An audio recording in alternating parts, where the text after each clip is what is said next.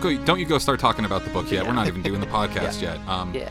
Let me, uh, based off of a second ago, let me get this joke out that I was thinking about. Oh, it's me, the miserly old man with my millions of dollars from the investment company in Beirut. I'm Lebanese or Scrooge. All right. This is the On Air Book Fair podcast. I'm Jay. I'm here with Miles and Daniel, and we are getting into the third section control of Tracy Deonn's sequel to Legendborn Blood Marked. Yeah, not much control to be had in this section. No. Oh. I was getting to the end of it, and spoiler alert, I didn't get the last two chapters of this section, so I'm gonna rely on Miles and Dan's knowledge. But like, yeah, at no point did she ever seem to have control. I could have sworn that's where it was going to lead to. Like, she would get control by the end of this section, and it seems not. Yeah, uh, no. Although you could make the argument that control isn't hers to begin with, uh, given every single other entity that has a hand on the metaphorical ball that is Bree's powers. yeah. She has the least amount of control. She's the one who's actually trying to get it. Yeah. She's the one just like going back into the mind palace, begging her different ancestors, like, "Come on, I'm I'm going to get killed by a wizard." Can we can What- we just communicate honestly, saving- please? I know that it's kind of an imposition for me to like pull on magic from these ancestors, but like, it seems like th- th- these both of these bloodlines have like a really distinct purpose for me to fulfill, and I'm about to get killed by demons and wizards. So there's no reason for you not to give me all of the mana right now, You want this to succeed, right? except for of course that she is going to get herself burnt to a crisp by too much mana all at once. Oh, Um, uh, this book continues the story of Brianna Matthews on the run from both wizards and demons alike. Uh, where did we last leave this last section? So we last left off with Bree and everyone at the safe house, well, unsafe house, after having successfully fought off um, a Goruchel who was brought there by Jonas, The uh, f- a, the a leech who betrayed the who whole thing. be. Yep, he was supposed to protect them. This was, he was their their unofficial official guardian, was- and he. What was his ethos anymore? Even that he was just like, I'm sick of all of this war. It's time to just end it. Even if Yep. Camlann destroys all of humanity, I'm sick of all of this. pretty much Seeing yeah. everybody around me get hurt. Yeah. That, you know, destroy getting Bree killed and destroying the lines was the only way to stop the war f- in any way, shape, or form. Which is only moderately understandable because it's like, okay, yeah, it, that's that's the fucking that's some bullshit centrism. I'm sorry, but it really is because it's it's both sidesing to the point where you realize like, okay, yeah, one side is committing fucking war crimes and recruiting child soldiers. Bad. One side will annihilate all human life. Worse. These are not totally comparable things. Yeah. And when the war's over on one side, those war crimes theoretically will stop. When the war's over on the other side, d- d- all human life is done. Uh, it's it's both sidesing to the point where you become complicit. Not just complicit, you are an active participant in the extinction of the human race. Yep. I have a lot of questions about the logistics of how this world works anymore because they did some interesting things to demystify like oh it's yeah there is magic but it's like this weird energy that's part of the universe. And I don't know it's not purely magical but they're not doing like you know science magic anymore either. But like they talked about like uh demystifying being a scion of like the knights of the round table or whatever because you're like yeah. And they have these like fancy architecture and furnished buildings with their magic swords and shit to make you believe in the fantasy that yeah you or bene- believe in the fantastical and romantic nature of yes i'm doing knights of the round table shit and they like demystify it for a second but that actually reflected on the demons for me of like so are these just like extra dimensional maybe they're more easily understood as space aliens Yeah, they're from they're from a different world. They're from the demon realm. But it's not really And- explained what that's like or what that is. Yeah, and we get a lot more expansion on it in this part. Uh, something I did want to mention because I listened over to our uh, episode on part one, and I don't think we talked about this in part two. But in part one, after the funeral, there was a moment with Bree and I. It wasn't Greer. It was one of the other scions. Uh, the person who was the scion of Bors. um, but the person who lost her partner in the battle at the end of the last book, where Bree has this honest conversation with her of like, not you know giving her any of the slots on the bingo card of grief or whatever, just like, I hope your anger fades soon. I hope you find something to do with it. I, I hope you find a direction for it. Not telling her it's all going to be okay, just like, I hope you find somewhere to direct this emotional energy, which was good shit and like started to started to make her like, oh, okay, this is this is a person who's actually understanding the people around her and she might be a good leader. Um but then, you know, she continues to be 16 years old. Um Yep. Yeah. which I mean that's Especially, that's really um, all there is to like she's she's 16. She's a 16 year old person. Like she's not going to be perfect all the time. She's probably not a good fit to be king because no 16 year old fucking is. Nope. But she's a damn sight better than Nick is. Yeah. Oh, he Are we- he figures in this. He He comes he- back in this, and he are, does. are y'all figuring? Y'all deciding you don't like Nick on this because it was complex emotions, but I didn't think you seem to turn. You seem to both be turning against him more than I did. I No, I'm, understand. I'm not actually against him. I understand why he did what he did, but I'm mad at him for Bree's sake and Sel's sake. Uh, I okay. I kind of low key want her to, her and Nick to stay together so they can fuck up the lines because fuck this bullshit. The power Yeah, still gets passed on. They just can't trace it in their weird eugenicist way. And and realistically, like, okay, because it might do things to the to the bloodlines, and they're I'm- like, "We're Chief, we're 17. I'm not thinking about breeding, okay?" I mean, I mean, look, let's be real here. This organization is a full quiver organization. oh, it is. Yep. Ugh. Um, Quiverful. But but that's what it is, quiverful. Yeah, not full quiver, quiverful. But either way, um, no, realistically, I mean, they have two kids. The oldest one is the scion of Arthur. The second oldest one is the scion of Lancelot. There we go. Like, Yeah. that's gonna that's gonna be how it works. Oh yeah. Come on. Like Or they have like a set in, of like tw- in Avatar. they have twins. They have twins. Um, we should probably yeah, we should explain where we start off in this section though. like, Yeah, we start off with uh, all of Bree's friends. Sorry about that, listeners. I didn't mute on that one. I have COVID right now still, and have I'll for mute two you. weeks. I'll mute you. Um, But no, so Bree is being told essentially, "Hey, you do actually need to go into hiding." The the uh the the seneschals and the fucking council of 3 whatever they were, uh they're they're wrong, but they're right that you need to be in hiding right now. You're too valuable to just be in the field because you are a liability every time you are. It's like And we're also starting to find out that even the lieges are corruptible. yeah. So they're not really that safe anymore. So now our like core group of kids is like, okay, we got free, but now we do have to go out on our own as Yeah. just us main kid characters. And the first thing Bree says is, "Wait a minute, I got to talk to Lucille." And they're like, "Who's Lucille?" And she's like, "I don't know." yeah, I don't know, but I got this but I got this mysterious card from the one other black person I've met so far in this fucking hellscape of an organization.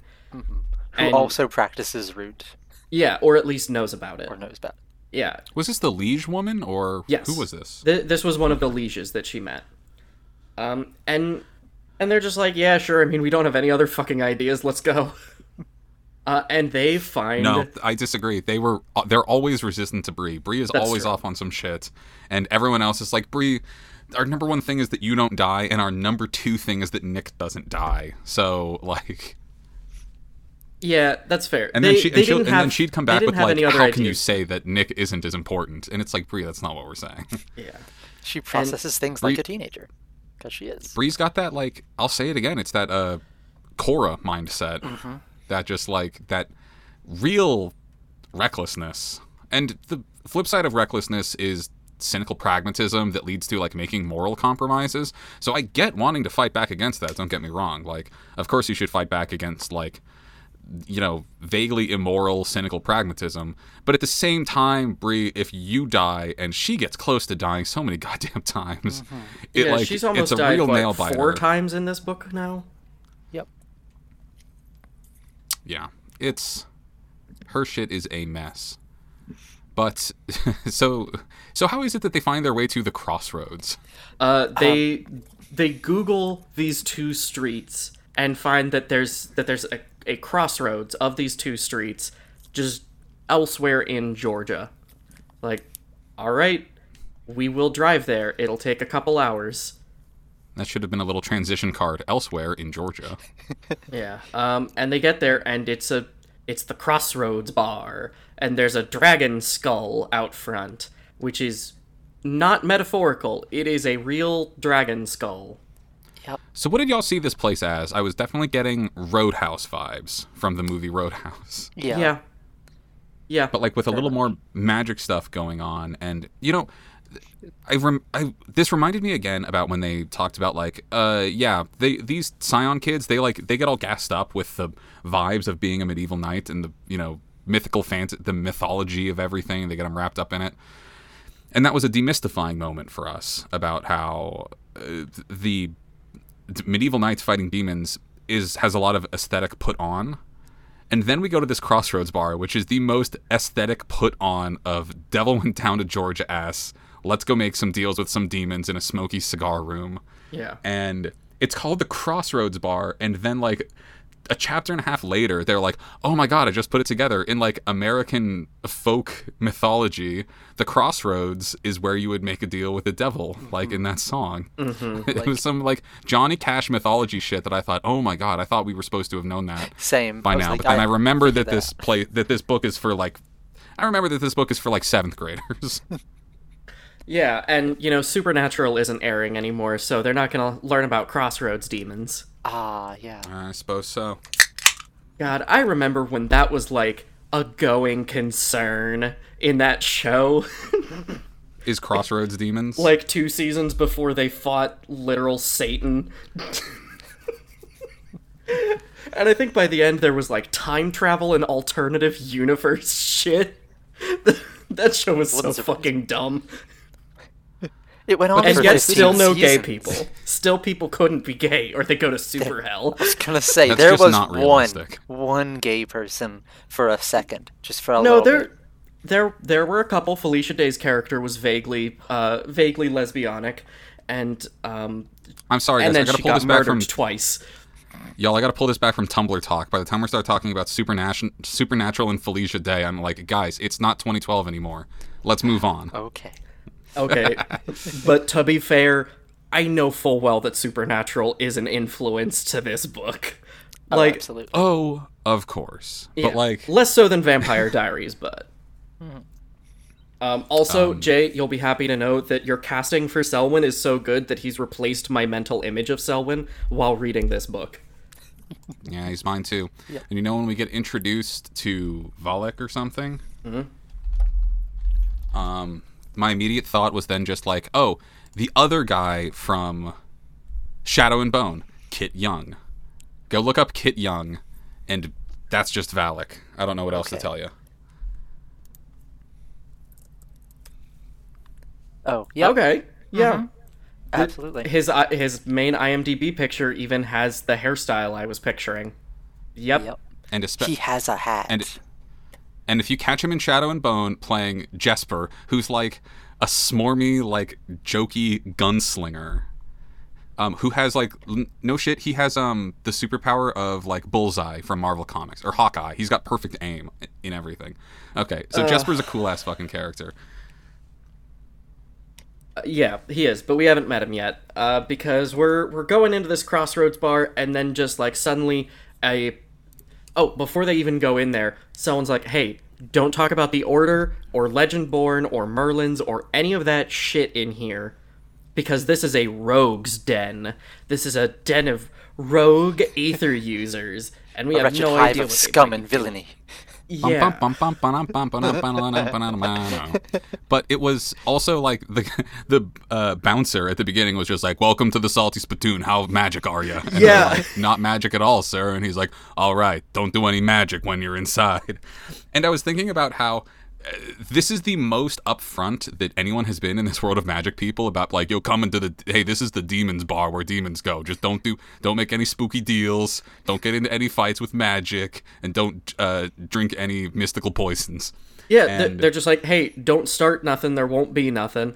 Uh, and do you have any magic to declare? th- th- this was when I started getting curious about like, what if this place is not invisible Mm-hmm. to Muggles, so to say? Like, I hate to use th- th- that terminology, but like, that somebody might like be driving, be on a road trip, or like you know. Be just out in these backwoods in Georgia and be like, oh, what's that place?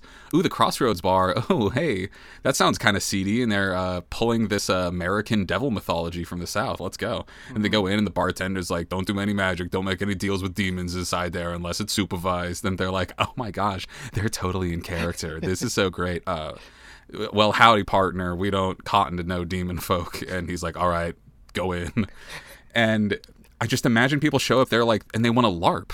I, I think a sizable, in a place like this, a sizable uh, amount of the customers here are just like are just like steampunks that like want to come larp in their fucking pinstripe suits and pretend to be demons I I actually I disagree because I feel like they clocked they clocked them as being who they are and like knowing how much magic they have for at sight from Jump Street. Like they asked them, "Do you have any magic to declare?" But that was a formality. Like every single member of the wait staff knew, every single person there knew. My guess is if you're coming in without magic, and without anyone like nearby you who's magical or anything like that they tone it down or have like a like maybe just like shoo you away unless you say no i'm here to see uh i'm here to see valec about a deal or something yeah so i'm sure for like any non-magic people onceborns uh, that have no idea about the magic world they're just like okay they get those guys if you can't smell any magic on them at all they get the blue wristband.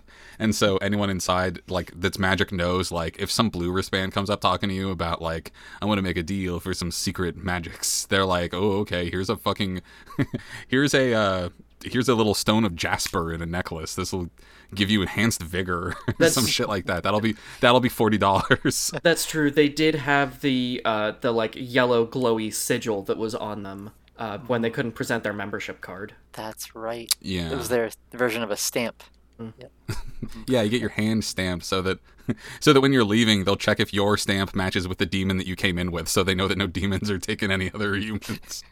I was just Listen, now- thinking they they made a deal about like oh this fades after 12 hours. I was like oh wait hold on is someone going to be able to trace this back to this bar if they get cited because they do they do get spotted at one point but that was a couple days after they were here I think I think they rested up uh, at their next location Yeah, I see what for you mean. two days. Setting up that detail could have been a little checkoff situation about like, oh, this is going to come into play later.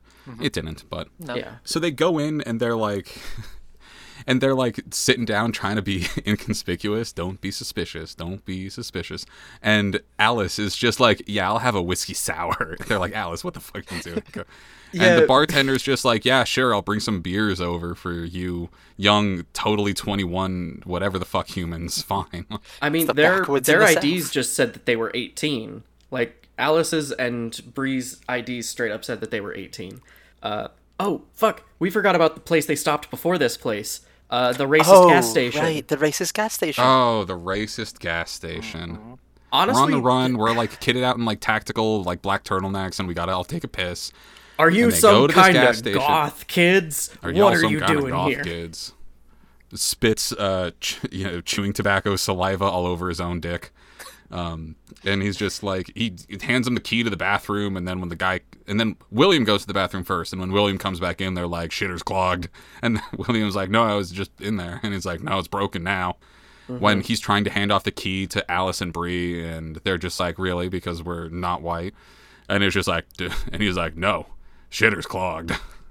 And they all kind of Will's about to throw down. He's been on a violent streak. Yeah. And but they're just like, "Look, look, look, Will, come on. Let's go back to the fucking car. I'll like piss by the side of the road. It's racism. We're used to it." Also, he Will's been on a violent streak, and as we find out, he recently had a breakup. He Oh. he yeah. broke up Oh, with his buddy. boyfriend the night of the uh the night of the fight in the Cirith Un- no not Cirith Ungol that's Olgoth. yeah That, that's Cirith not, Ungol. not That's, Cirith that's Lord of the Rings. that's where Shelob Which lives. so Williams yeah so Williams' breakup made the most sense to me. It seemed like a really sensible thing to do. He resolved this Peter Parker, you know, living both lives bullshit where he's like, "You know what? it's getting really real right now, and I can't like hold on to the little pretend hope that I'm not going to have to sacrifice my life for the demon war. And because my life is that serious right now, I can't pretend to have a boyfriend who's not involved with this. Like I can't be the guy it, it used to be that he might be the mysterious boyfriend who comes back in after a long night covered in weird bruises and you're like what happens? And it's like i've got involved with some family stuff. Don't worry about it. And you're like are you in the mob? But inside he knows that he hunts demons. No. This is the one where you have to go away and go into hiding for months at a time because you're being hunted by both demons and uh, turbo racist wizards. So it's just like, it's just not good for anybody for me to pretend like I can have a partner right now. Yeah. And And that sucks, but I think that's really responsible of him to do that. William is the kind of person who would do that. yeah. And He puts his You duty know- first. and realistically, I don't blame him for the like sort of vague resentment of Bree that he has for that. Like he had to give up his life because of not her, but because of circumstances that center on his duty to her. And like he recognizes Yeah. that that's not her fault, but he like I get it. It's it's understandable. And also it frees him ar- up to now flirt with Lark. Yes. yes, it does. You gotta be you gotta be with a guy who's like on the inside of this world.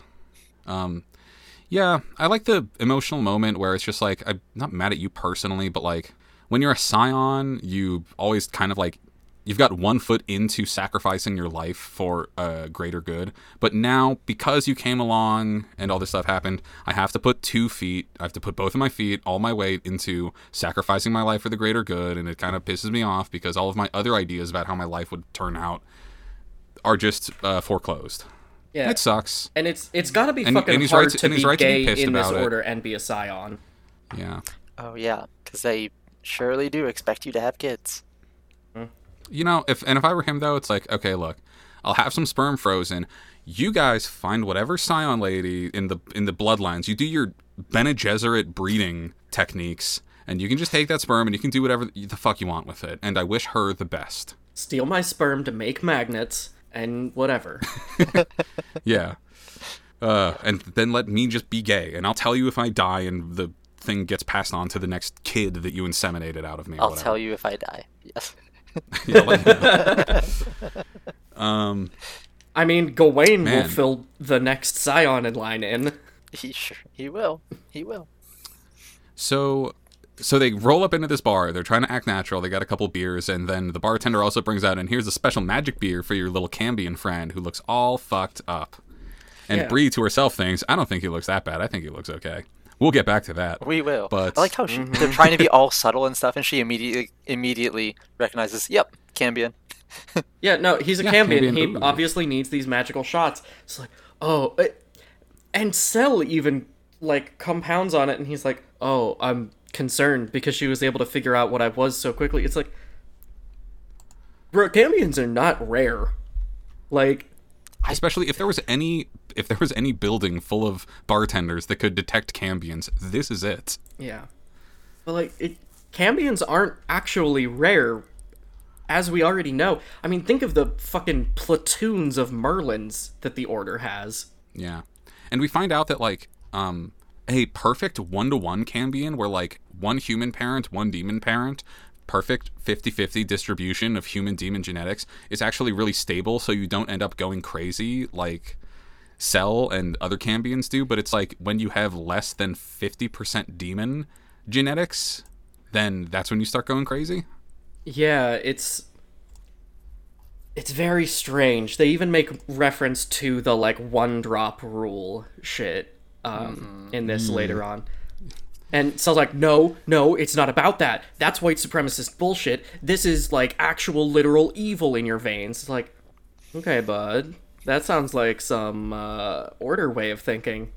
Because like, I'm also like he's I can't stop thinking about new, like our new balanced friend does not seem particularly evil. Amoral, but not evil. I can't stop thinking about the nature of the demons after this whole conversation because in this section they spend a lot of time describing like well demons need like two nutritional forces they need a certain amount of aether at a time which a lot of people like you know Legendborn and everybody else in in the human world like can be sources of aether that feed them, but they also feed on negative emotions mm-hmm. like cruelty and anger and fear and despair and stuff like all this. Yeah. And it makes me again wonder like what are demons and what is this like other world that has like these psychic carnivores I, I don't want to say parasites necessarily but like in an ecological sense they're psychic carnivores that are encroaching into this other dimension and it might be a matter of opportunity but it might be like what's going on in the demon realm? Is there like a famine happening that is like causing these ecological pressures to push demons into the human realm to consume like it as far as we can tell the shit started happening like 50 500 years ago with king arthur stuff but like has there always been some sort of uh, dimensional planar overlap between the human realm and the demon realm and did this just start happening around King Arthur's time? And if so, like, what sort of things? I, I, feel like at some point we might get deep background lore for the demon realm about, like, yeah, a famine happened at the same time they invented a portal opening technology that forced a lot of demons to pursue their nutrition from the human realm. Well, we actually get a little, a small mention, like an offhand mention of there being a, like, demonic council to rival the round table that are like primordial beings of these chaotic energies.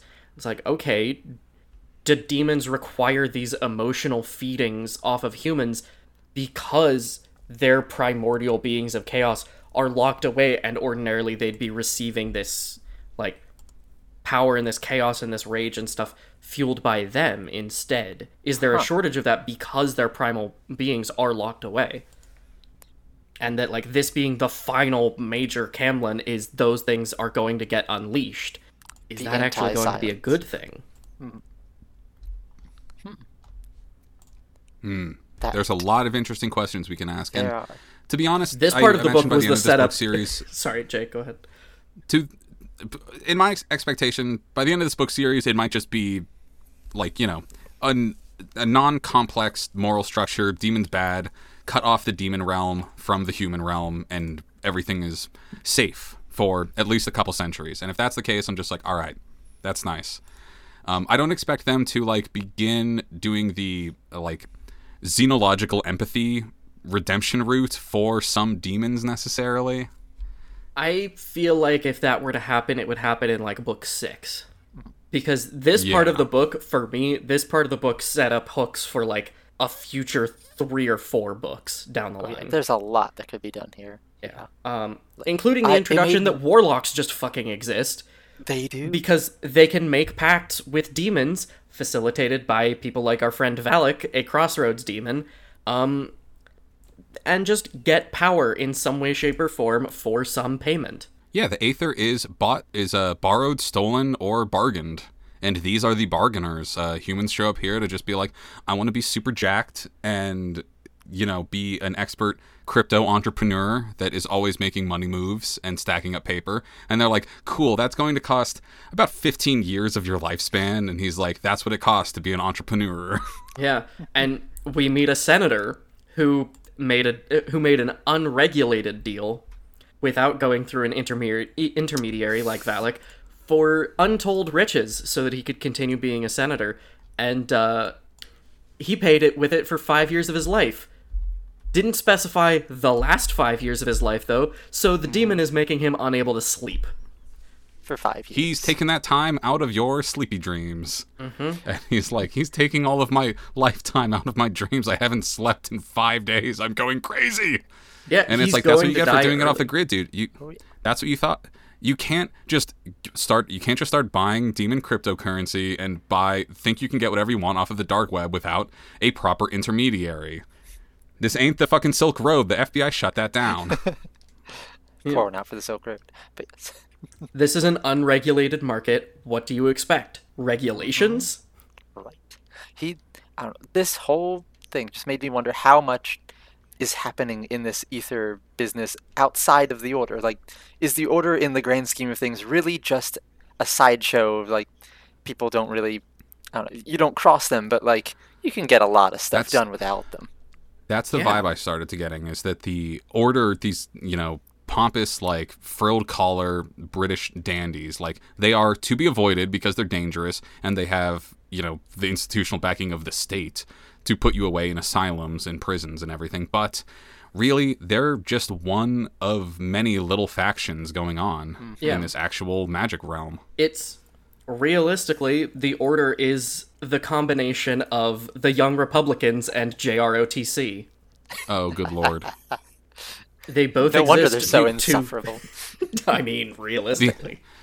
bro the amount of right you are has made me nauseous um so this place as i said is really putting on the devil went down to georgia shtick super hard. Anyway the kids are all getting drinks and they're like hey selwyn you want some magic drinks? You can be an ass. You're looking pretty ragged without some good aether. Why don't you get a big shot of aether right here? And he's like oh i don't want to start doing it recreationally. And it's like I, how directly are we drawing this analogy to alcoholism and uh, substance abuse way too Quite fucking too. directly because no one needs alcohol to maintain their bodily functions.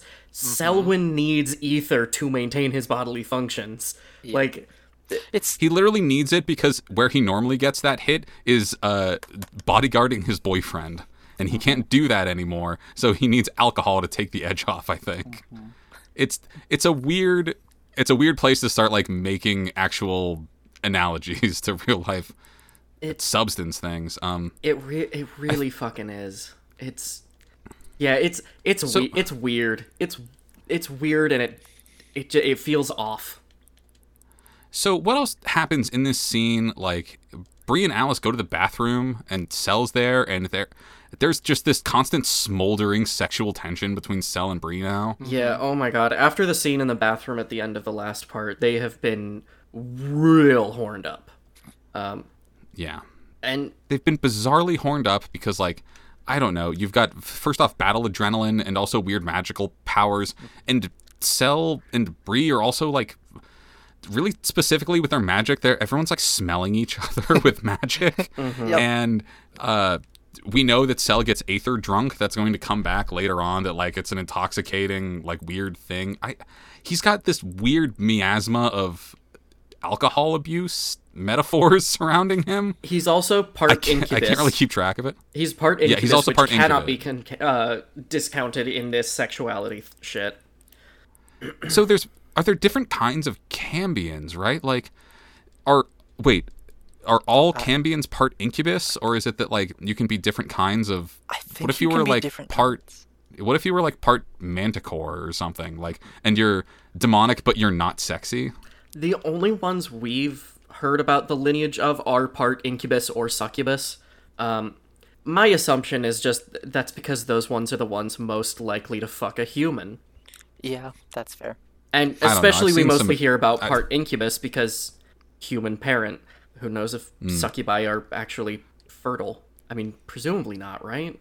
I don't. I don't. Know. Well, or even if so, like you're going to raise that kid not on the human side. Like, uh, what what are the odds that the succubus hangs around with the human father to like raise the kid in the human world? Like, I think any succubus is probably going to like get the sex magic they need and go back to the demon world. And if they do keep the oh my god, why am I talking about this? If they do keep the child, they're going to raise them in the demon world to be a demon. This is so stupid. Yeah, they they get a magic abortion, and that's that's just where it ends. Stupid. Um, we, we have to keep this plot a moving Yeah, um, because like so they're they're trying to figure out like who they're supposed to talk to. They're like, let's get some beers. I have to take a piss because I've been in the car. Uh, Sel, w- we have to break the sexual tension because Alice just got out of the bathroom, and then they get back to the table, and it's like, uh, oh no, shit's a little spooky. People are like talking about, oh, is that is there a uh, Arthurian knight here in this bar? And they're like, we gotta get out of here.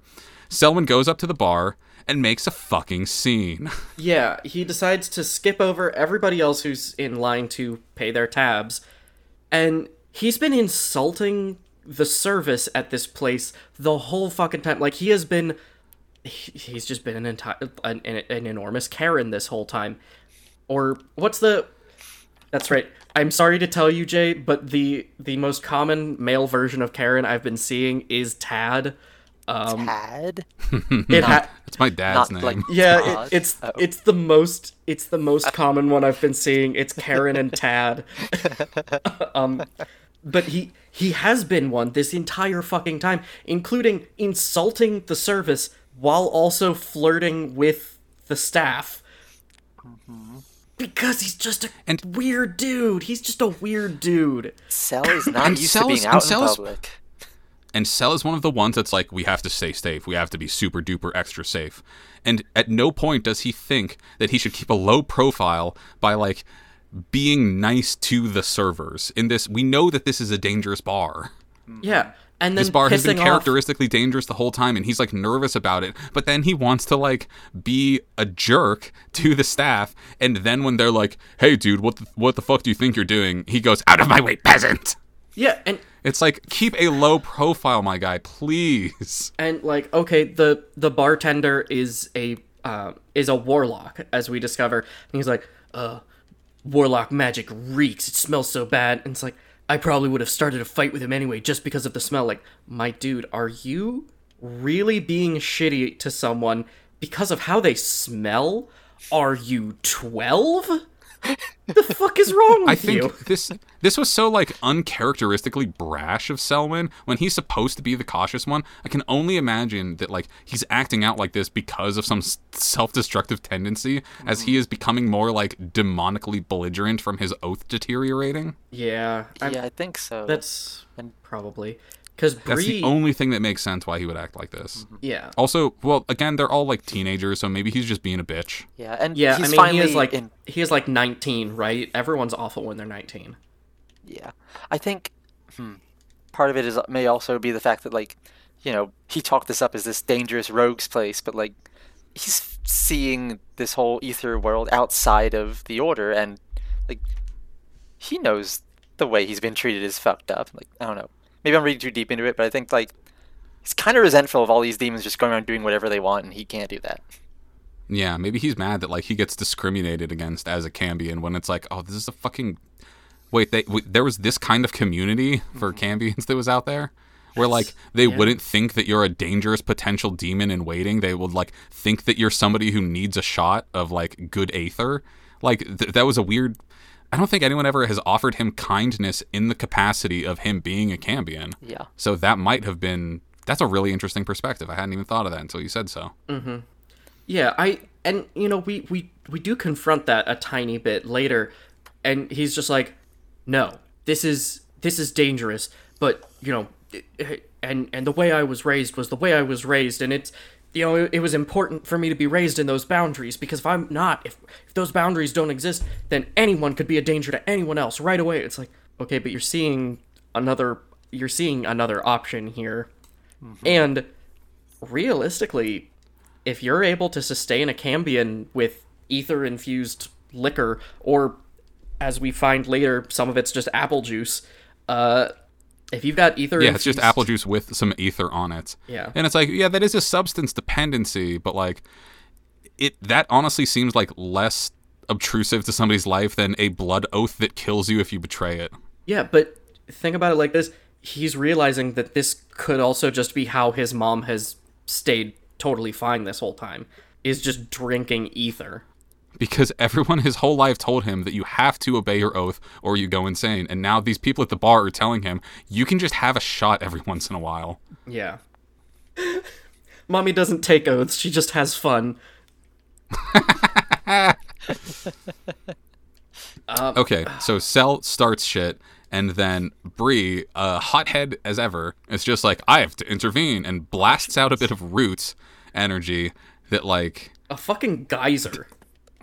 Yeah, which, like, toasts this warlock for a second, and then everyone in the bar, like, stands up, like, hands on the handle of their fucking guns until this. You know, cute little demon boy Valec shows up and he's like, "Thank you, everybody! What a wonderful show! This uh, demonstration of insane, crazy fire magic is uh, will be available as a product that I can sell you at a later date. Goodbye, everybody! Get out! Get out! Get the fuck! Get over here! Key to it too. Who the hell are you? She strips this warlock of his powers. Like contact with her root mage flame removes his ability to access his demonic powers. Yep. Which we haven't run into before. That's very interesting and It something is. that I'd like to see us do more with. Maybe she uses that mage flame on, uh, say, any certain seneschals making them unable to uh, channel aether for a little bit while she just busts their heads in. Just has to get that control. Mm-hmm. But yeah, then, then Uh, but Val- yeah, then, then he teleports them upstairs and is like, "Hey, what the fuck?" Uh, Everybody, let's have a drink real quick. And also, hey, what the fuck? you guys, just you perfect strangers, are causing untold amounts of trouble in my very low key establishment that I have curated a subtle vibe. And, and has been operating they- for about 200 years now, give or take. and and so this scene has like a whole bunch of little verbal fencing and like sexual tension and at some point Valec is just like oh I see what's going on here and he smashes Selwyn into the wall so hard that his glamour drops Yeah. Uh, he also is like very insistent with Bree, like, who did you bargain with for your powers? I know you must have done it with someone. Talk to me, and I won't have to hurt you and get the information I need that way. And I like, need to see who's encroaching in on my territory and Bree can't just tell him yeah my great great great great great King Arthur yeah, But he does realize pretty quickly that uh, that Selwyn is a king's mage, doesn't he? yeah. He he clocks him immediately. oh also Selwyn can't summon any magic swords because he has handcuffs on Oh yeah, he has those. His limiters. Um, so they play this around. I, I couldn't figure out, or I can't remember exactly, like what the motivation of this whole scene was. But like, um, Valec is this demon barter boss who is like, okay, Bree, you're cool because I got what I wanted, which is that you have a bunch of misery just oozing out of your pores because you saw Selwyn with his glamour down. Guess what? He's been lying to you and betraying you and doing a mesmer that makes you not notice how much of a demon he's turned into because he's insecure. But Selwyn, however, ne- he's got to still pay the price for causing a ruckus in my bar. Yep. So we can all go up to the roof for a good torture. I had a hard time imagine at first imagining like this rooftop scene. Like, did did he just redirect everyone to the roof? At first, I thought like people were down below and looking up at the roof, but no, I think everyone everyone's No. on the roof. the like staff of the place and the people who are most in the know and like actually involved were up there. They went to the roof. This was Okay, that's this was I a thought. staff only uh, torture event. Super Yeah. fun. Um, but Bree has a really startling realization with this knowledge that oh, Selwyn's been putting a glamour on this whole time. Like, oh, has he been manufacturing this sexual tension and all of these fights that I've been in, getting into with him? Has he been manufacturing those just to feed off of my emotions to continue sustaining him? Um, and also that he's only been putting on that glamour with her. Everyone else has been able to see it, including the the wait staff here has been able to see it. He's just been putting it on for her. Um, Which is why the lady comes up like, "Hey, sugar, you look like you need some Aether." And but yeah, this so rooftop a- scene. I sorry, go ahead. No, I was gonna say. So that was a big emotional betrayal, and she's going to spend the next like twelve chapters kind of forgiving him about it. I think, and this rooftop scene is just like, "Welcome, ladies and gentlemen, to the annual torture of the dissidents." Not dissidents, but like the the interlopers are here. Time to skin them alive. You know what? And- Honestly, I was picturing for the setup of this scene more than anything else. God damn it, um, baby boy's causing a ruckus now. Um, more than anything else, I was I was picturing the rooftop Joker fight at the end of Batman Arkham Asylum. That's that super like weird. that like real shitty capstone fight, but it's just like it's a rooftop. It's a just a square rooftop. There's a couple of lights hung around focusing on this main area, and then there's just this big 10 foot tall beefsteak that no one wants there. Fucking beefsteak Joker. Oh my god. Yeah. It So it was so bad. Um, but then they they never actually got to the torture because not only does Senator Armstrong show up, just like please give me a, give me another hit of the the demon juice, That's but then um, Alice pipes up about it, right? Yeah, Alice pipes up. She's like, "Oh, I have information to trade you. I just happen to know that one of your bartenders is stealing aether. I saw her do it earlier. Like, fucking when? Fucking when did you do that? When That did you see that? I mean, I I thought. I didn't pick that up in the text at all, I, but I th- sure. I think that was when she uh, put aether into Sel's drink, and then they notice that like other ca- other people in the bar have like drinks with aether in them. I I think we were supposed so to I'm- understand that this is not something they're supposed to be doing. No, so it's definitely a service that's offered by the bar. I I went back and reread things where she's like listing out observations she's been making, and I guess that's where we're supposed to have gotten it. Uh, I gotta let this. Maybe it's because she but- pulls the vial of aether out of her apron pocket. I'm Well, not- that's the thing. It's a different. It's a different. Uh, it's a different server. oh, it is, isn't it? Yeah, it's a different person. Like it is not a person we've ever seen before, ever interacted with, didn't have a name until now, and wasn't someone that she pointed out when she was like, "Hey, I've been noticing things around the bar. Give me my fucking respect, Selwyn." Like she she points out a couple of people who uh, she points out one person who's been walking back and forth a bunch of times because he's getting more shots, and then two people arguing over their bill but she doesn't point out anything to do with this person. Like it feels like there was a dropped paragraph somewhere where there was like something we were supposed to notice or maybe just maybe it's just some shit that like when it's made into a TV show, it'll happen in the background of one of the shots and Yeah. then we'll be able to call back to it. But th- this just it felt like it was coming out of fucking nowhere. It felt like it was an excuse to just get them out of this.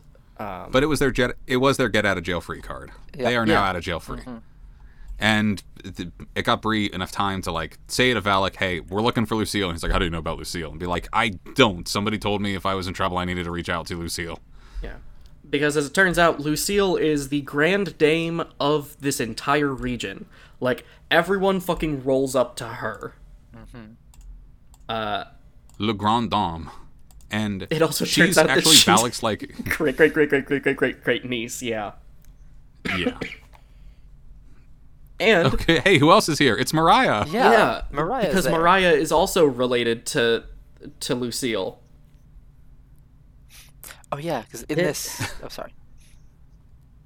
Eh, okay this this really this really fucking got to me because it's like okay mariah's here this is a familiar face this is good but also why have we just created this situation where we're introducing these new black characters and they're all related like especially since as we discover valec is related to Bree. Yep. Oh Last no, no, book when not she ha- Bree. She's re- he's related to um, uh, what's Oh, the doctor? that's- Um, her her therapist. No, What? Related thought- to related to Bree. I thought. I thought thought no, it was in the. the it was in the memory walk, but it was a memory walk of Bree's ancestors, wasn't no, it? I'm pretty sure it was a memory walk of um, of Doctor. Oh, I keep forgetting her name now, but I'm pretty sure it was her. Patricia. Wow. Yeah. With a lot with, with a lot of this stuff because it is like centuries more than centuries, a millennia back of lineages, like it isn't too far fetched that anyone is related to anybody. like true. when you go this far back in time, it's not like this is only a sixth generation like tight knit family like the fucking JoJo's that somehow like find themselves attracted to other stand users mm-hmm. in some bullshit way. It is at least like we're all connected to some lineages that from a thousand years ago that do spread laterally in a very wide rate. Yeah. So I mean, it's not out of not out of the realm of possibility, and I think I think it I thought- ties into something Tracy Deonn kind of wants to do. Is like building that kind of connection. But yeah. Okay. I thought that was one of Bree's ancestors, um, not one of Patricia's ancestors. Okay, that's that's at least slightly better. That's at least slightly better. Just a bit. Well, maybe try to see, maybe try to see it like this. Like, what if Genghis Khan was magic King Arthur, and like everybody has a little bit of that demon, like. A, a- like a large enough portion of the world has a little bit of demon genetics because of that shared ancestry point. I let's mean, say. in theory, most Cambions supposedly are descended from Merlin, I think. Mm-hmm. Because they talk about him as being like one of the original Cambions. So, like, I mean, yeah, I guess Merlin fucked. Like a lot. Like a shitload all over the world. And this was also like the secret power core of much of England and then later colonial America with a specific like Bene Gesserit breeding program like designed to they, they were with their meticulous management of the bloodlines they were not going to like run out of suitable offspring Like they were always going to, I think, overproduce. Mm-hmm. If And- that makes sense. And I believe Merlins were encouraged not to have kids with other Merlins so they could continue to grow the ranks, which is thinning out the bloodline and making them more likely to su- be susceptible to the demon in them, as we I guess quantity over quality in that case, because there are a shitload of Merlins and Cambions and Mage Guards and King's Guards. There's plenty. Um, but yeah, she she talks to this person who uh Lu- Lucille, right? Yeah. Lucille. Yeah. Uh, she talks to her, and Lucille is immediately like, "What the fuck is a Merlin doing here? Why did you bring a Merlin in here?" No. Um, but Mariah knows Bree, and I have to assume that that's a, like a large part of why Mariah's even here. Is Tracy Deonn had to be like, "Wait, hold on, why would this person even want to fucking talk to Bree?" Like, there there has to be some sort of reason ah, maybe Mariah's there. Sure, Mariah's there, and she knows Bree, so she vouches for her. Yeah, that was this was a vouch point.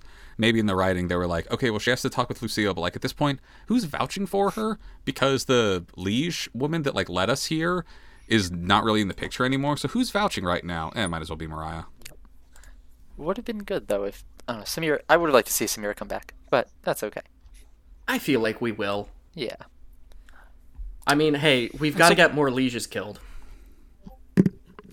Um, but yeah, they have this like long conversation where Bree kind of dances around the fact that she's the scion of Arthur, but doesn't reveal it. Um, but it's very clear that like everyone outside the order knows a knows a good bit about it. Like they at least know that Nick Davis is the scion of Arthur. Like they know the they know the fucking scion of Arthur of the order by name. It's the wrong scion. But the fact that they know his name in this dive bar is disconcerting, realistically. Because it it betrays that like, yeah, no, there's a huge leak of information in that organization. Um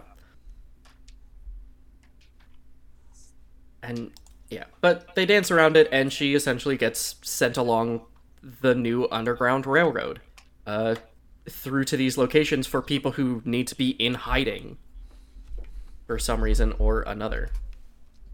Maybe because they are on the road on the run from Merlins. Maybe root crafters like got exposed to some Legendborn and they're like, we gotta get you hidden away from these oppressive honky policing. Yeah. And okay, they And get I to this. down to the the, the the next safe house in this series of safe houses. They want to go to Volition, whatever Volition is. They want to get there. That's the big safe house. But for the meantime, they're going down to uh, what's her name? oh, Lucille's partner of such and such many years, a very kind young woman, a very kind woman, older woman that like is making them all sorts of home cooking yeah. I oh god, and I welcoming them remember into this I, house. And I took note of it at one point because her voice or, or her not her voice, her name was something plant related. Anyway, Hazel. uh, my Miss casting Hazel. is Hazel, Miss Hazel. Anyway, my casting of her is Octavia Spencer. I know that's like kind of a surface level pick. I haven't thought about it too hard, but like when I was trying to envision her, I was immediately like, this is Octavia Spencer. Um, but she sort of lays out this this place for them, gets some food, and Bree vouches for Selwyn, who immediately leaves and starts to do a patrol. And they talk things out with her a little bit, and talk things out a little bit with um, with Mariah. And there's there's a little moment too where uh, Hazel just asks Bree, "Okay, so the Merlin, do you trust him? Is he good? Is he gonna be good here?" She's like, "Yeah, I trust him with my life," and then leaves it there. She's like, "All right, I'll make him a plate." And and you know what? Hey, for a for a white boy that also hunts magic users, that's a big fucking step. He's got a plate. Because she said that with perfect conviction. I trust him with my life, even after she's just been revealed his betrayal Yeah. of her trust. Like, not of any real, like, life threatening betrayal, but a betrayal of trust. Yeah, and everyone else is like, "What the fuck do you mean you didn't know that he was failing? What do you mean you were, you know, glamoring yourself and mesmering her with this, Selwyn? What are you talking about?" Because everyone else was just like they knew, including Alice. Which, you know, Yeah, might and- might explain a little bit more of why Alice just didn't like him because it's it's one of she's one of the few people who's met Selwyn outright in a state of not being the prettiest man in the room. So there's no point. We find out there's no point that Selwyn would even Mesmer Bree to not see him as deteriorating into demon mode for any like pragmatic or logistical reason, but just for the emotional reason of like I didn't want to. I didn't want you to think of me as a guy that is becoming demon. Yeah. He wants her to see him totally put together and great because he's in love with her. They still haven't That's it. goddamn said it. Even though the like Welsh term that he called her at the beginning of the goddamn book that's been a source of tension this whole time means beloved. Yep. Like just God, just fucking say it. This this isn't even like pining. This is I don't know. I don't know what Will this they? is. Won't they? It This Can't- no, this is more will they? Will they get on with it? They just can't yeah. can't say it. It's it's the romantic equivalent of a road trip through Ohio. Oh man. Like there's nothing to expect aside from the inevitable conclusion and you know, to any listeners in Ohio, if you don't understand this, drive through your state. It takes about 3 times as long as it's supposed to. Like I was we- gonna say flat and straight and with corn on both sides. like It's true. I have I have been a part of a cross country move and the two most interminable parts were going through Nebraska and Ohio. Oh boy. Yeah, Because- my my Okay, Cuz it's just bo- it's just boring. help. ease up, Miles. Ohio's had it hard enough already. Uh, let's. What happens next? Like, I, I feel like this is the this is the third of maybe like seven big emotional conversations we have with Selwyn over duty and devotion and caring about people and trying to do what's best and make sense of our own lives. Like, th- I feel like these conversations keep happening repeatedly over the course of this section. Yeah. like, where Yes. she is confronting Selwyn in some emotional way. Yeah, and then they go like one step too far and they get a little bit too close to kissing and then they back off and then they restart the conversation at square one the next time. Um And get just close enough and then back off. yeah. It's like a yo-yo string of emotion. it's horribly will they won't they and what where where does even the plot go from this point isn't this where they like they find Uh no this so- isn't where they like get a lead on nick I Oh, believe they did. There was one other important thing. Before they went into the bar, Bree tried to call on Arthur to get like any sort of read on anything, and he said, "Nah." He just said, Yeah. "You will No. not call me up. You will not call me up when you want. Goodbye." Meanwhile, Once your sacred your sacred lineage is not a cheat code Briana Matthews meanwhile, like, ain't that the deal that they struck? That she would agree to carry on this thing if he agreed to let her spirit walk whenever she fucking wanted. the once and So that future king is see Nick. temperamental. He sure is. He sure is. Um, but yeah, she she does a walk at this point, I believe, to see Nick. Yep. No, Wait, I'm gonna go check. oh fuck i just dropped a whole bunch of exacto knife blades all over my carpet around my feet oh god. i'm i'm doing i have a dangerous situation here See, I could never predicted that would happen. That D4s or Legos, I would believe, but Exacto knives? We're just ratcheting this up. Um, okay. in this episode jay has a knife dilemma Oh God. Um, they're oh they're so oily I'm just okay. I'm just trying. I'm just trying to think through this. They get to the place and Bree and Selwyn have a tense conversation. She does also talk to um. Uh, she talks to Valec a little bit about the nature of demons, and he's like, "Hey, yeah, Selwyn, Selwyn isn't loyal to, like, Selwyn's loyal." he can't swear himself to an idea, and that's what the order is. He's not swearing himself to an idea, and then just kind of leaves it there because this is the book that is supposed to be building the Selwyn and Bree relationship, and every single other fucking person in this entire book can see that. Every single other person can is just like, oh, okay, yeah, all right. So they're like wicked f- horny for each other. All right. Are they gonna do anything about that? No, they're still not doing anything about that. Like there are there are several moments towards the end of this section where everyone's like, "What, Bree? What the fuck are you talking about the lines for? That's not why Sel wants to protect you. That's what are you talking about?" Everyone else He sees loves it. you, you damn fool.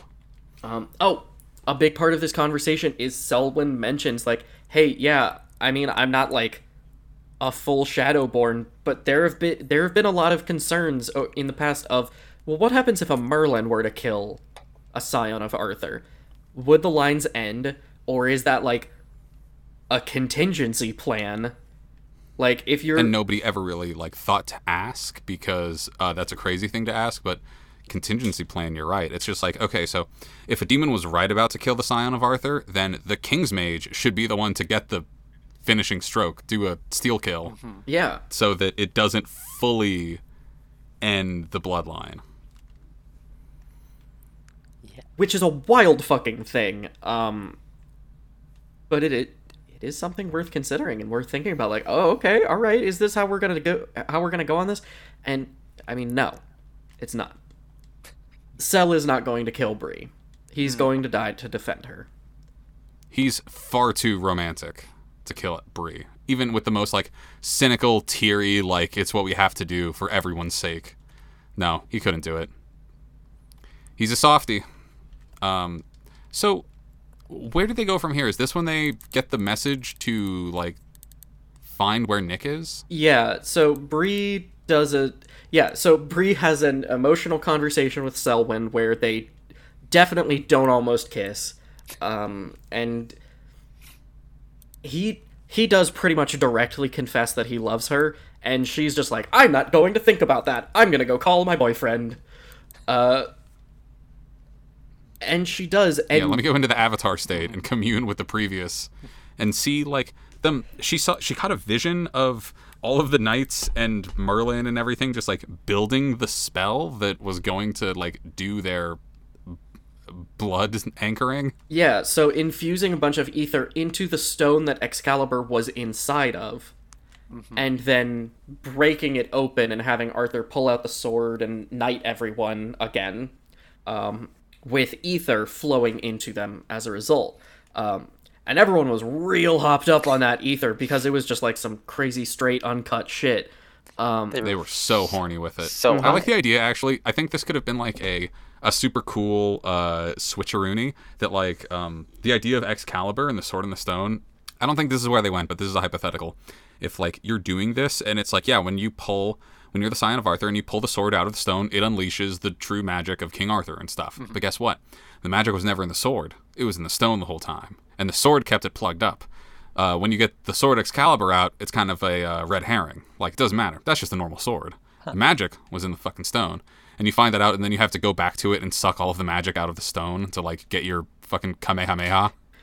So what I find interesting about this is it almost created this because it didn't seem like the sword was stuck in the stone. It seemed like it was inside it completely, almost like a mold. Like Merlin sent all of this magic into it that coalesced inside of the mold, inside this stone, to form the permanent construct of Excalibur.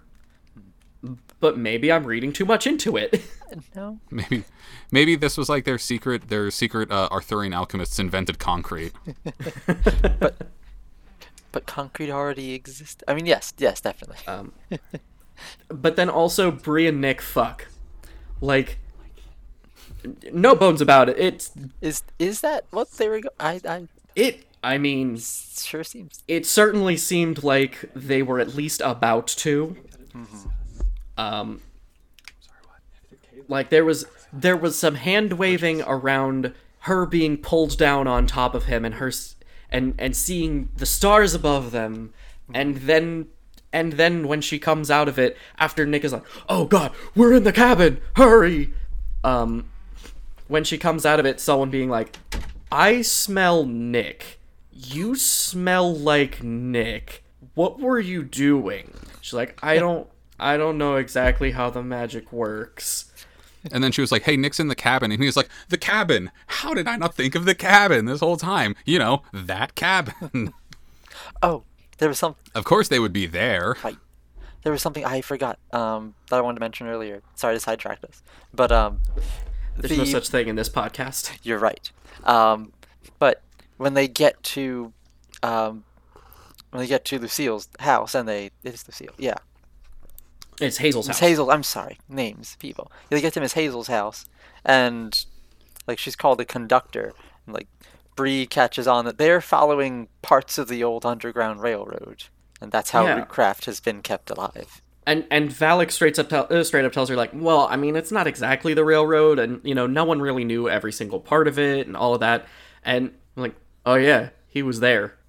Right. Yeah, he probably knows. He was, wasn't he? He has been doing this longer than Lucille has. Yep.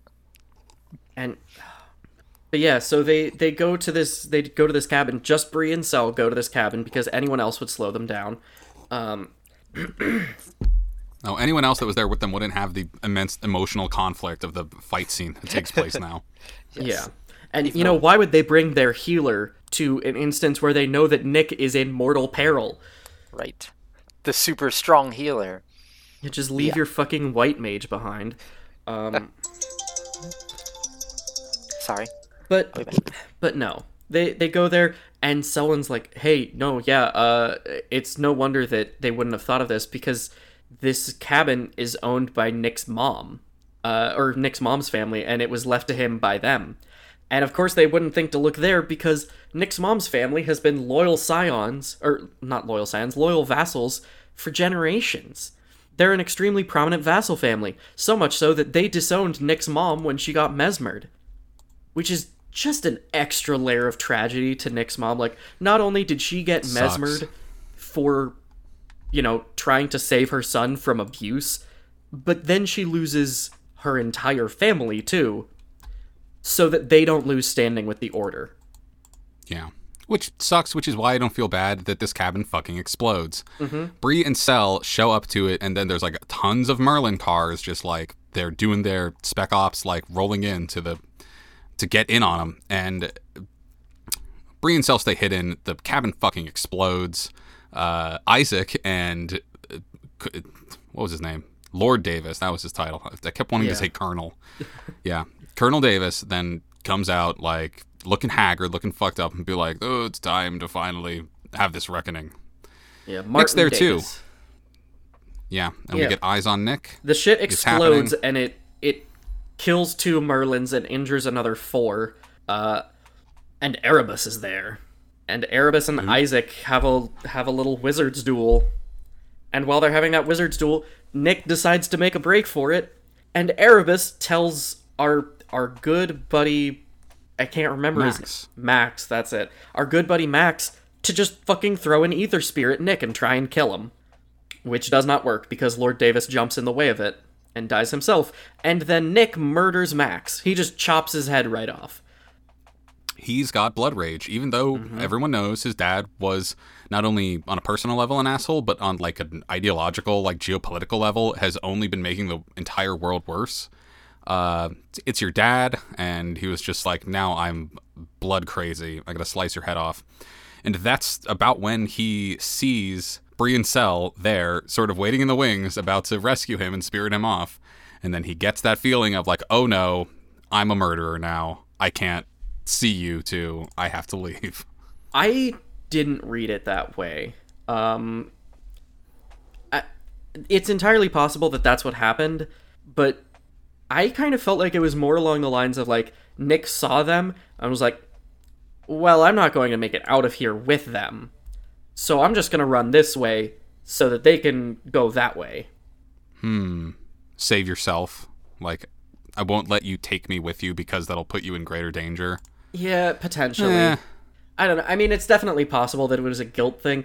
I don't know. We've we've seen Nick brutal in this way before. Um, which was actually part of Bree's previous conversation with Sel is like, yeah, no, I've been I've been failing this whole time I've been like starting to fall to my blood for a long while now. That's part of why I kind of abused my connection with Nick and he abused it back and like we're real shitty to each other. We were real shitty to each other in the last book in ways you can't possibly understand because I made Nick want to murder his girlfriend because I wanted to murder Hugh. Yeah, as like a power play. Mm-hmm. They're really they have a really unhealthy relationship between the two of them, and at the same time, like uh, Nick's been brutal before, but like he's never been take a human life on his own like this. Yeah. So I think this really was a Rubicon for him to cross. Yeah, absolutely. And you know what? Honestly, I said it I think in our part 2 video, but I said it I'm surprised that Tor wasn't here. I'm surprised that Tor wasn't here part of the hunting party for Nick. Because I expected her to be tasked with killing Nick. Retrieve or murder.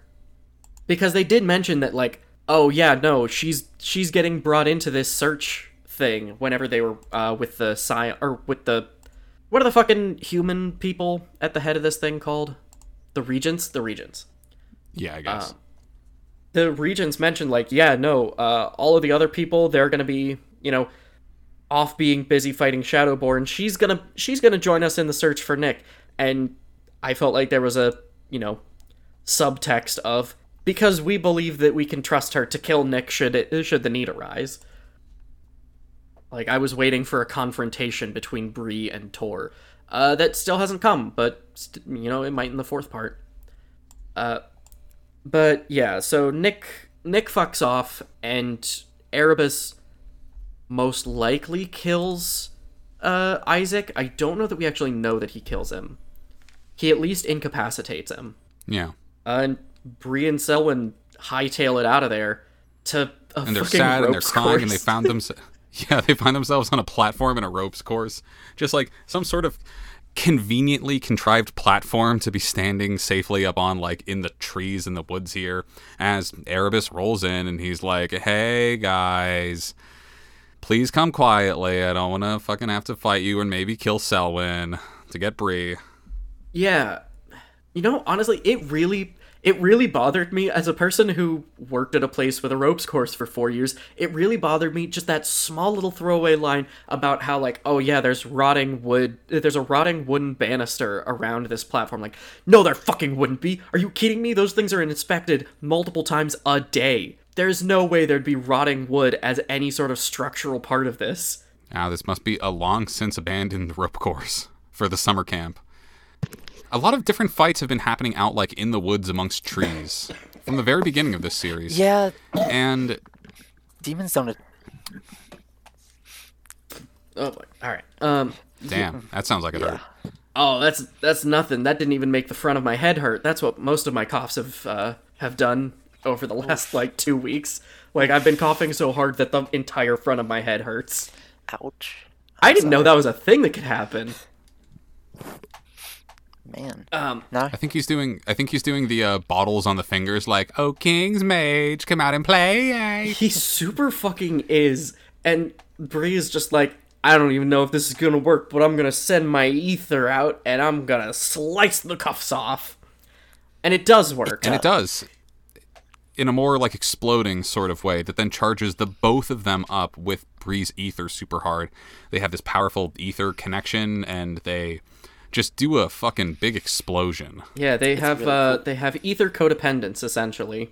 Uh, at one point, she describes it as like fucking she out. instead of letting him continue to pull from her, she pushes into him. It's like it's still it's still magic flowing out of you and into him. He is still taking in this relationship, girl. But uh, Wow. He's also like he's getting overloaded with it. He's like, Yeah, he creates a big old explosion that sends Isaac, or not Isaac, uh, Erebus flying, and apparently burns him down to the goddamn muscle. And vicious. and and they take off running, and they meet up. They meet up with Valec. He's just there You came because he for the ride. felt their explosion from like what, like fifty miles away. Mm-hmm. He Yeah. felt their no, but he's just like, no, I didn't. I didn't feel your explosion. Everybody felt your explosion. So the entire fucking every single demon in like the southeastern quadrant of the United States is coming here to slurp up whatever the fuck kind of power you're putting out. Uh, and so he and Selwyn fight to defend Bree for a while, which Valec Valec has gold root. We've seen a couple of different aether signatures. This is the first gold one we've seen. Mm-hmm. Most of them have been Yeah. silver and blue, but like there is Bree's red one. But like this is cool. Look, We're I'm getting sorry, different I've- colors. Are we getting into like lightsaber color theory about oh this thing means that this person was like this? Okay, at this point in this book, I have long since stopped being able to keep track of whose eyes are what color and whose aether is what color and what their shit smells like. I just it doesn't matter to me anymore. There's too I know much it's of it. like distinctly like personalized and everything, but I just can't keep track of it. Sometimes like people get certain colored eyes when they do things, but the pupils are one thing and the scleras are other things. I'm just like it doesn't matter to me anymore. I can't keep track. Yeah. It's it's it's a lot of colors. I'm sure the VFX And team smells. uh, for the eventual show will have a field day. Oh yeah. this almost feels like that it is a collaborative uh like fanfic sort of thing where all of your friends like want to have their own OCs that have this like unique color and smell to them Yep. to stand out. One of them gets Alexander's Genesis. And yep. Yep. Look, I'm exactly. I'm telling you, we're gonna get into lightsaber color theory for the different colors of magic. We're gonna get there. I'm not not on this fucking podcast. Let's keep the plot moving. Yes, I you definitely get the feel that there's a there's a character profile sheet somewhere where everyone has what their aether color is and what it smells like. A fucking Hertzsprung Russell diagram of the different characters in this show. Yes, but there, but it, Valec is fighting because there are a shit ton of of demons showing up. Hell foxes yeah, a bunch of galore, hell, hell everything. hell foxes. Yeah, and and Bree gets hit. She gets hit, but also like summoned a bit of her armor. She didn't. Arthur did reflexively to defend her, which is some cool shit. Um, at least you know she's less likely to die now, except not because the armor failed and she got hit anyway, and then they couldn't treat her and tell what the wound was because the armor was covering it. Um, Would have been great if someone fine. who knows healing had come along. Would have been real. yeah, would have been real fucking great. No, but then when we have this whole scene where she like fades out of consciousness and then wakes up and William's there and he's like, "Let me tell you about the trauma center level magic surgery that happened to you."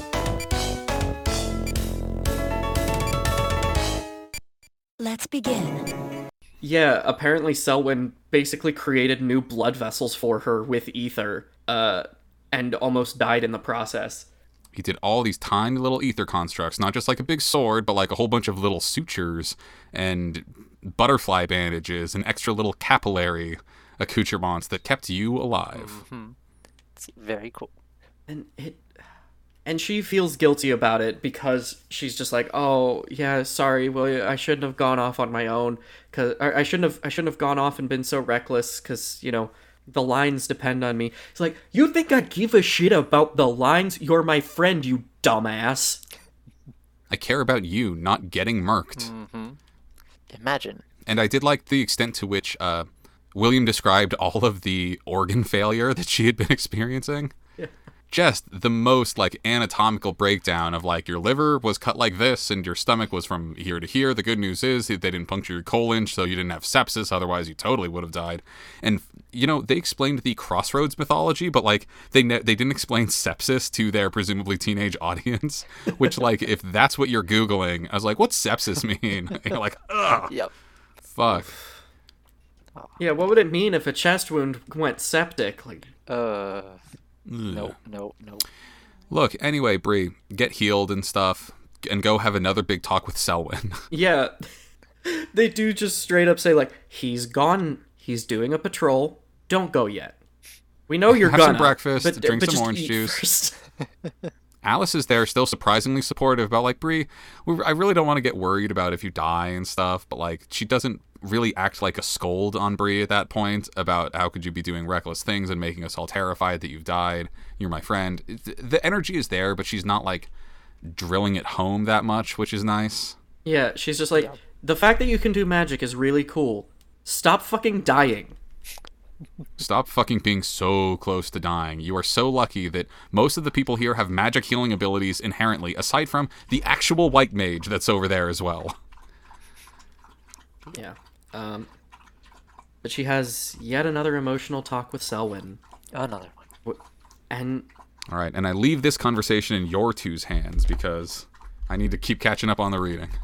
honestly, most of, oh, before she has this conversation though, she has a talk with Valec, who who gives her some fucking he gives her some fucking aether hooch, and her eyes turn red. Because that's a thing, I guess. Her eyes turn into Goruchel eyes when she consumes aether. Aether Hooch. Yep. And I'm I'm sorry. How are we not more concerned about this in universe? How is she just like, huh, that's weird. Like mm-hmm. you the you your eyes go demon mode when you consume aether. Don't don't you want to know why that happens? We're gonna find out that she's got demon in her too, aren't we? She's just the confluence of literally everything. Yeah, she's she's every magic. She's the avatar.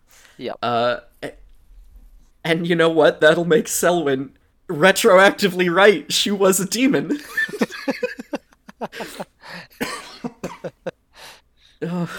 oh man. Um, but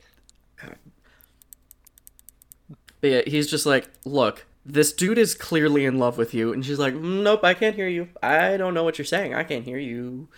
I'm gonna go off and talk to him, and when he tells me that he's in love with me, I'm also not going to hear him, uh, because they have a conversation that is absolutely like him telling her that he is in love with her, and they have this moment too where Sel's like, I don't think at this point Nick would begrudge us this. Mm-hmm. It's like, oh, what this does he mean? How we feel this conversation. Yep. And and they and they backtrack. They backtrack again back to oh well you know this this new bond that we have where I'm basically your king's mage. It's like but it, What do you think he means, Bree?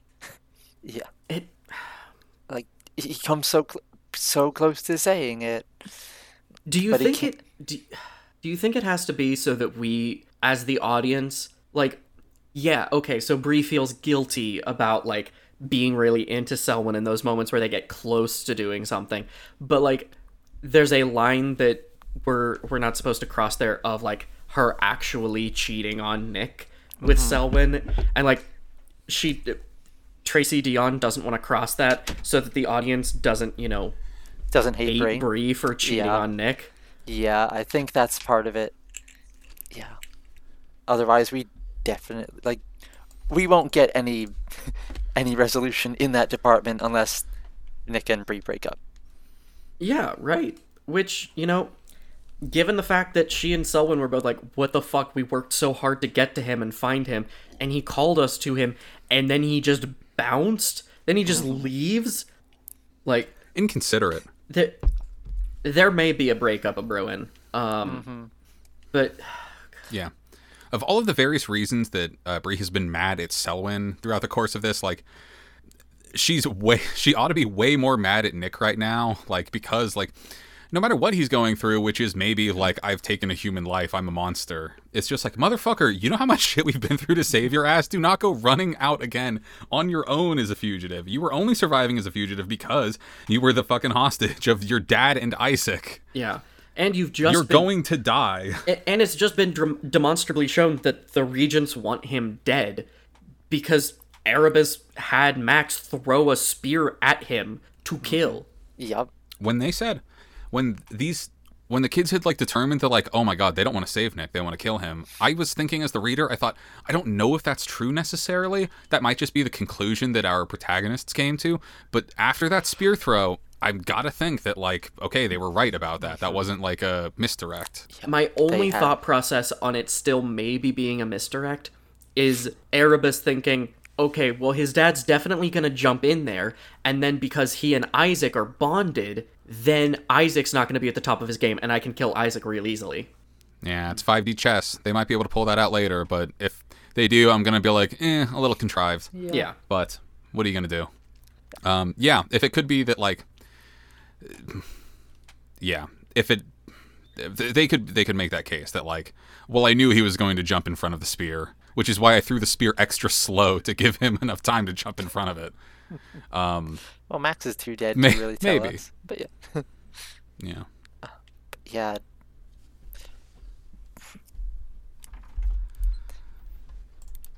Yeah. So where do we end on So- with this section? They decide. To, well, first they they have a chat with Valec. After after their chat with Selwyn, we have a chat with Valec.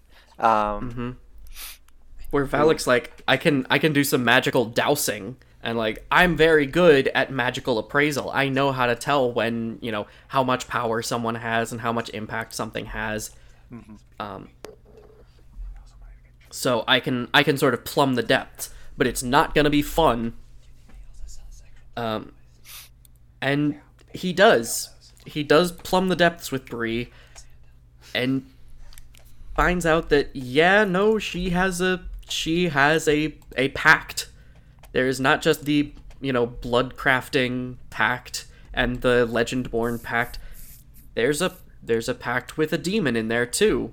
Mm-hmm. Most likely all- the hunter. going all the way back to Vera. Yep.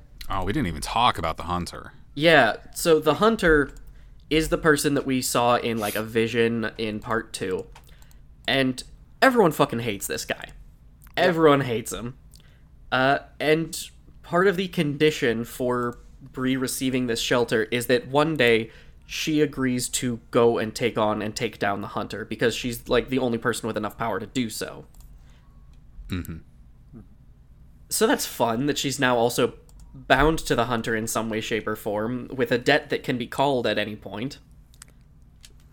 He might come demanding that she go hunt. And what what sort of like small world connection twist are we going to find out about the hunter? What is it? Patricia is secretly the hunter?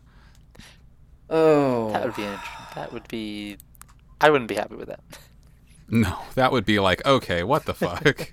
First off, everyone knows everybody, but also like you can't you have to have some minor characters that just don't get Chekhov gunned into things. Mm-hmm. I feel like if we're going to have a con- an additional character connection to the hunter, it's going to be a connection between Sel's mom and the hunter. Yeah. Okay. Like, Well, the hunter is like an aether fiend that's like sucking out all the aether Yeah. of his prey. It could make sense that like the it is Sel's mom that has become the aether hunter because she hates these demons and warlocks and also like needs that amount of aether to keep from going crazy. well, the hunter has been active for at least a century. Oh, okay. Well, that's different. Uh, actually, no, sorry, the hunter's been active for over two centuries because of the thing with Vera. Yep. Um, Probably. but I could see Sel's mom like bound in service to the hunter in some way, shape, or form as like a way of maintaining her ability to survive without oaths. Alternatively, what if the hunter is a collective myth propagated by the legendborn, specifically like the Merlins of like the high level Merlins, just because what the Merlins need to keep doing their shit is actually like just being straight predators to other Aether users that like they the hunter is a mythology that came about the random disappearances of people that were like taken by some mage guard like spec ops to like just be totally drained dry of aether for their own hmm. purposes. Maybe Then there's a connection between the hunter and the Morganes. Yeah. We really haven't heard a whole lot about the Morganes, and I want to know more. Yeah, there was a there was a there was an act that was coming up in the fucking roadhouse that were like the sisters Morgase, I think. I was like, wait, hold on, hold on. Are we are we getting some Morganes here? Are we are we gonna do that? And n- no, nope. I'm sure they weren't, but maybe their like performance would give some information about them, you know? Yeah. But no. Yeah, show how they channel aether in some way. But nope, no, that that didn't shake out. Um, Maybe in the next section. maybe in the next section, probably not. But um, There's two more smaller sections. There's actually a four and five, right? uh, oh, you know what? There is like a little epilogue, I think. Um, Yep.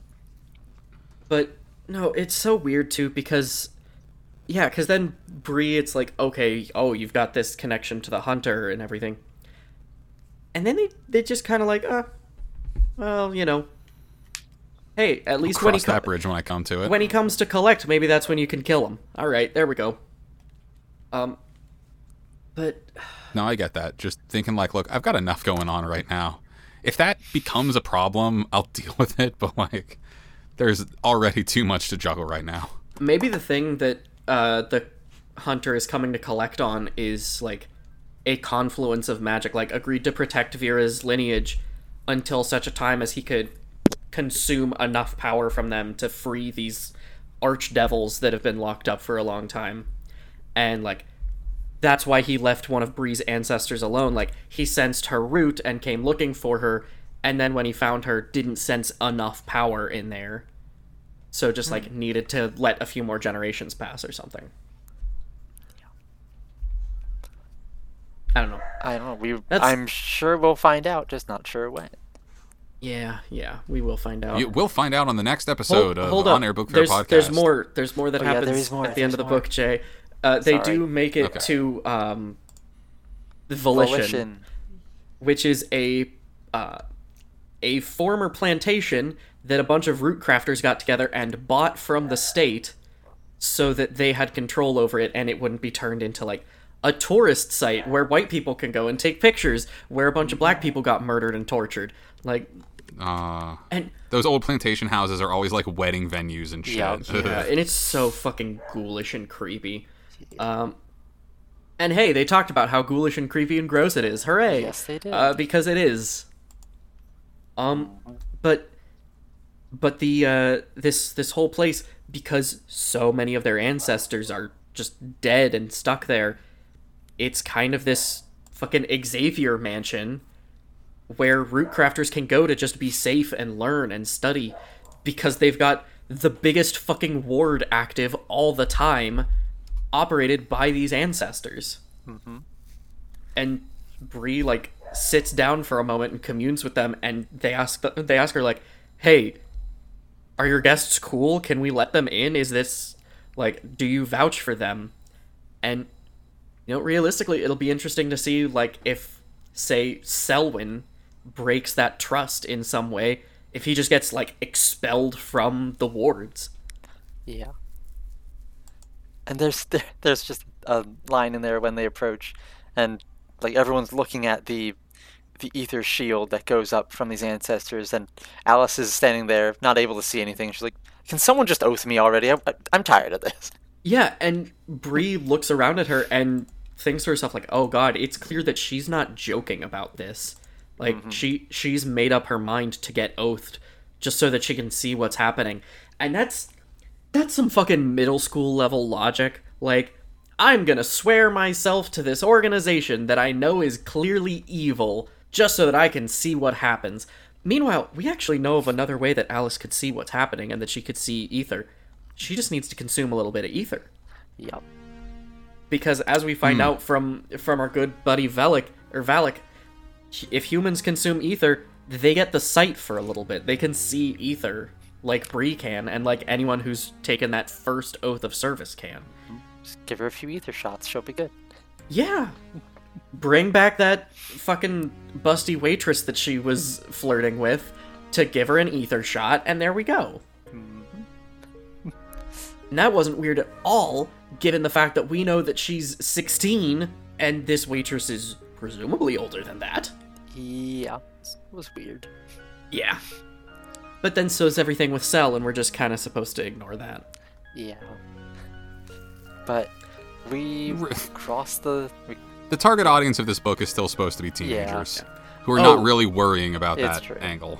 Oh god, yeah, at one point in the conversation with Sel, he talks about how he can still taste her. It's like ooh. Like even even Bree is like, ooh, but ooh, yeah, no, don't tell That's me when I'm just like, don't yo, tell me this that. is getting it's getting too horny.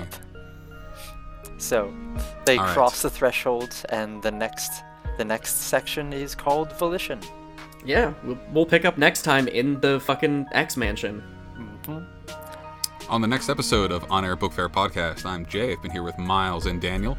Uh, next time, we're going to finish up the book Bloodmarked by Tracy Deonn. And let's see. Miles and I, we have some other projects that are available on mimicsmarket.com where we are make it in other podcasts, and my partner and I are cooking up a little bit of pop culture jewelry. Miles streams on twitch.tv slash avatar Kiora, that's A V A T A R K I O R A, where he's doing unboxings and still going on Golden Sun. Uh, not unboxings, And- uh, d- like TCG card Oh, un- openings. yeah. Yeah. Un, un, yeah. Unpackagings. yeah, but that's for not TCG cards. that's not going to uh, happen until like the end of uh, January, because that's when the next holiday stuff comes out, all. Right. including a cool new And Pokemon Dan set that's going to be a bunch of art cards and shit. Fun. Sorry, I keep interrupting you. No, you're fine. It's really important that we know about which Pokemon cards are coming out in this next month. And Dan is published in Archive of the Odd, links all in the description of the podcast. And we'll see y'all next time. Good night. Happy holidays. Yay, we did it.